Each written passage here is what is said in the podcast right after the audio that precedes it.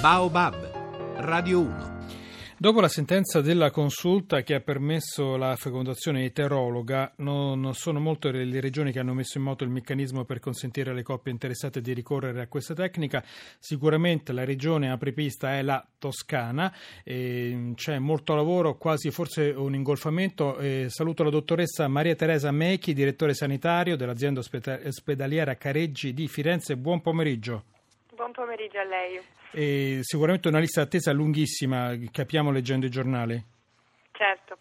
Sì, come sa, eh, eh, diciamo, la delibera della Regione Toscana è una delibera recente perché è una delibera di fine luglio che ha eh, diciamo, avviato il percorso eh, diciamo, organizzativo nelle aziende per creare le condizioni per poter iniziare eh, diciamo, a strutturare competenze già esistenti ma all'interno di percorsi assistenziali che fossero adeguati a dare una risposta a questa tipologia di coppie, a questa tipologia di richiesta. Ovviamente poi la politica deve, deve, dire la sua, il Ministero deve dare le linee guida, il, le regioni si vedranno il 3 settembre, l'ha ricordato poco fa Chiamperino che è Presidente del Piemonte e quindi anche della, il Presidente anche della Conferenza Stato-Regioni, ha detto il 3 settembre ci vedremo, eh, proporremo le nostre linee guida che poi sottoporremo eh, al Ministro, speriamo che in tempi rapidi eh, tutto si possa sbloccare. Ehm, senta, voi intanto eh, che fate? Dovete, dovete, aspettare qualche linea guida? Già i vostri, allora, qualche, qualcuno, qualche appuntamento diventa già un incontro? Certo, allora innanzitutto diciamo, al tavolo tecnico della conferenza Stato-Regioni che come ricordava si riunisce la prossima settimana siedono anche due rappresentanti della nostra eh, azienda in campo eh, ginecologico e in campo andrologico per cui, perché esistono competenze eh, in azienda che riguardano chiar- chiaramente eh, diciamo, le modalità con cui affrontare la sterilità maschile e femminile quindi eh, diciamo, fanno parte, hanno già eh, collaborato anche in passato per la stesura di linee guida a livello di società scientifiche e poi sono stati coinvolti e chiamati al tavolo tecnico, quindi c'è il massimo allineamento per quanto riguarda eh, le scelte eh, diciamo che eh, anche nella regione toscana con la quale hanno contribuito anche eh, a definire gli elementi che, che, vanno poi a comporre l'allegato tecnico della mm. delibera di cui parlavo prima e che poi appunto siedono anche al tavolo eh, nazionale, quindi diciamo in linea eh, ma assoluta eh, rispetto alle indicazioni che complessivamente la comunità scientifica eh, ha eh, presentato e eh. proposto su questo tema. Senta, io, arriviamo, mi sembra il punto più delicato anche perché sì? riguarda non solamente poi le coppie che desiderano avere un figlio, riguarda anche tutto quello di cui discutiamo molto di frequente, anche il problema dell'integrazione razziale. Allora, la, gli esperti delle società scientifiche impegnate nel settore sì. della procreazione hanno detto guardate, ehm, riassumo in maniera brutale, però penso sì. efficace, bisogna che questi figli abbiano lo stesso gruppo sanguigno dei genitori, il colore della pelle e degli occhi. E riassunto, l'ho riassunto in modo un po' brutale, però è un problema concreto. Il ministro ha detto io non prenderò impegni su questo perché se eh, non si va a scegliere eh, un figlio, non si sceglie neanche a questo punto il colore della pelle. È un problema non delicato di più. E voi, più, com- certo. voi come vi comportate? Allora, noi eh, chiaramente in questo momento ci adeguiamo a quelle che sono le indicazioni, i criteri di eligibilità che sono contenuti nella delibera e poi a quello che è lo sviluppo delle linee guida con il quale, come è stato già detto anche dai vertici regionali, c'è la volontà poi di eh, trovare, ma già siamo, come le dicevo, assolutamente certi che c'è una sintonia eh, assolutamente rilevante, eh, comunque diciamo, gli eventuali aggiustamenti di un affinamento rispetto a una eh, coincidenza eh, assolutamente eh, ampia e, e, totale, insomma. Mm. Cioè, cioè, guarda, siamo, eh, no, cioè, siamo una società multietnica, viene un donatore o una donatrice, che ne so, asiatico oppure viene dall'Africa. voi come vi comportate? Voi come pensate di dovervi comportare? in questo momento diciamo, noi abbiamo aperto eh, le liste per eh, diciamo, eh, attività ambulatoriali che servono all'avvio del percorso di valutazione di, eh, dell'ammissibilità eh, della eh, coppia sulla base dei criteri, come le dicevo, che sono previsti nella delibera regionale del 28 di luglio. In questo momento mm, diciamo, abbiamo già una lista con un ambulatorio settimanale di circa 150 pazienti per cui arriviamo a fine gennaio. I pazienti sono tutti pazienti coppie nazionali, con alcune regioni eh, c'è una componente extra eh, regionale consistente che si sta diciamo, via via incrementando perché la lista... Però, senta, fino, io vorrei diciamo, arrivare un pochino più al dunque, ma lei sì. pensa che debbano essere informate le coppie sul fatto che ci possono essere donatori che arrivano da un paese molto lontano, quindi con caratteristiche genetiche molto, molto forti? Ripeto, queste sono scelte che stanno nelle linee guida, io, noi mm. ci comportiamo attenendoci eh, diciamo, scrupolosamente a quelle ho che capito, sono le soluzioni organizzative adeguate, però eh, diciamo, le scelte di questa natura attengono a un'altra dimensione che non è quella organizzativa. No, no, eh, ho capito, insomma è un problema che è sul tavolo, che forse, mh, forse, se ne è parlato anche poco, però è un problema assolutamente concreto. E saluto e ringrazio la dottoressa Maria Teresa Mechi, direttore sanitario dell'azienda ospedaliera Careggi Parigi di Firenze. Grazie.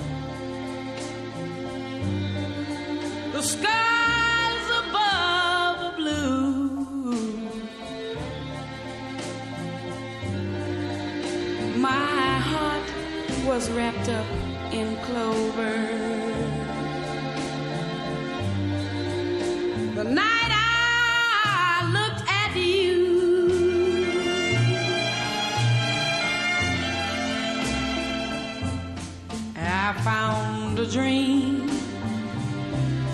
that I could speak to, a dream that I can call my own. I found a thrill to press my cheek to, a thrill that I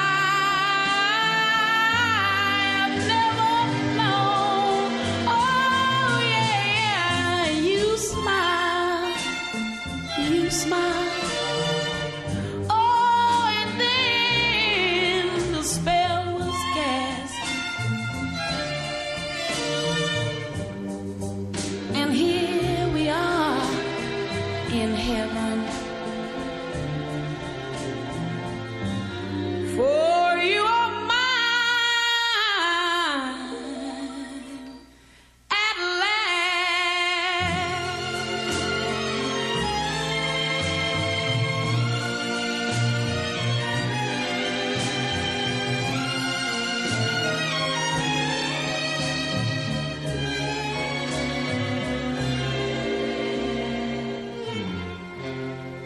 Andiamo a Parigi perché in Francia sono le ore del nuovo governo mentre l'economia preme in maniera drammatica. Il corrispondente da Parigi Antonio Di Bella. Antonio, ben ritrovato, buon pomeriggio. Buon pomeriggio a voi. Quanto durano le crisi di governo in Francia? Un attimo, non, mica come da noi. 48 ore hanno risolto tutto, Bellissimo. un po' più veloci che da noi, diciamo. appena, appena, appena. Senti, eh, come è cambiato anche la, la, struttura del governo? Perché mh, mm, sappiamo il Presidente Hollande in grande difficoltà e vediamo co- come è corso ai ripari.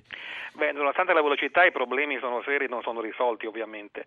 Eh, in estrema sintesi diciamo che sono stati espulsi tre ministri che erano frondisti, cioè che criticavano la linea del governo giudicandola troppo supina di fronte alle richieste di austerità eh, di Bruxelles, un tema quindi presente anche in Italia, eh, tanto che il capofila dei frondisti, il ministro dell'economia Monburg, ha detto io dico le stesse cose che dice Matteo Renzi, presidente del Consiglio italiano, e che dicono molti premi Nobel. Questa austerità, questo rigore sul deficit sta strangolando la crescita crescita.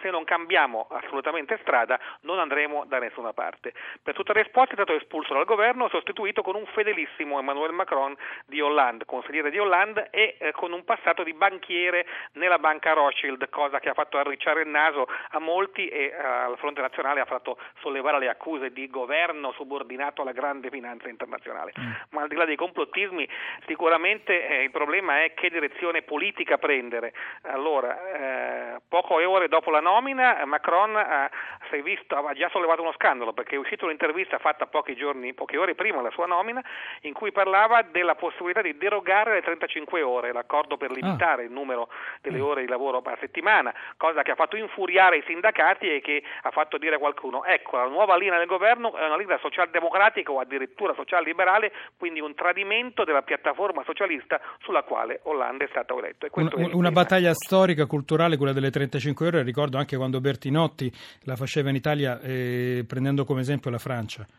Ma sicuramente la Francia sta facendo, Hollande sta facendo quello che ha fatto Schröder in Germania e Blair in Inghilterra, eh, però mentre lì c'è stato un processo mm, pubblico e politico, qui è stato un tratto di penna di un presidente molto impopolare, quindi eh, Hollande e, adesso faccia un appello di 200 parlamentari socialisti, stringiamoci intorno a Hollande, ne mancano 80 perché sono 280 in totale, quindi vuol ah. dire che la fronda è consistente. Il problema è quanto ci mette la via tracciata da Hollande per avere risultati sull'economia reale. Eh, il problema è il rapporto appunto anche con l'Europa e di questo si parlerà fra l'altro sabato mattina fra i leader eh, della sinistra europea, compreso Renzi, con Hollande che fanno un pre-vertice prima di andare tutti insieme a Bruxelles e a ripetere le stesse richieste che sempre sono le stesse alla Merkel e a Bruxelles. Meno austerità, più eh, sviluppo. E allora Renzi glielo dirà, hai cacciato i miei. Beh, in qualche modo non si capisce, Renzi riesce, riesce a fare quello che Hollande non riesce a fare, cioè tenere insieme un partito eh, eh. dando l'idea di rinnovamento ma senza tradire eh, gli ideali e la piattaforma della sinistra, che è molto difficile naturalmente. Eh, sicuramente Renzi è giovane e Hollande invece è vissuto come uomo dell'apparato e per questo ha nominato Valls Premier, però eh, il problema è che i risultati stardano ad avvenire e quindi la crisi è sempre più forte e in Francia c'è quello che non c'è in Italia, cioè un movimento di destra, la fronte nazionale, che minacciosamente continua ad aumentare nei consensi. Ah, no, no, questo è giusto sottolinearlo. In Francia c'è questa variabile che noi, noi, abbiamo il Movimento 5 Stelle che sicuramente non è sovrapponibile assolutamente, no. eh, però eh, c'è questa situazione che da noi, che da noi non c'è. E in tutto questo i dati dell'economia Esatto, come una doccia gelata, poche ore dopo la domanda del nuovo governo, eh, nuovi dati, i disoccupati a luglio sono, stati, sono saliti a 3 milioni e 400 mila. Eh, è chiaro che continuano ad aumentare, è una spirale senza fine e finché non c'è un, un cambio di direzione, in che, in che, direzione però? Valls, la prima sua uscita, il Premier, è andato dagli imprenditori e ha detto io amo le imprese, questo governo ama le imprese, uno shock per la sinistra interna, uno shock per i sindacati, ma in qualche modo una uno shock per i socialisti. Quelli... Esatto, per i socialisti all'antica, diciamo così, esatto. e invece un applauso dai socialisti eh, moderni, tra virgolette, per dire dobbiamo andare in questa direzione, solo l'impresa può creare ricchezza, è inutile continuare a essere antichi demonizzando l'impresa.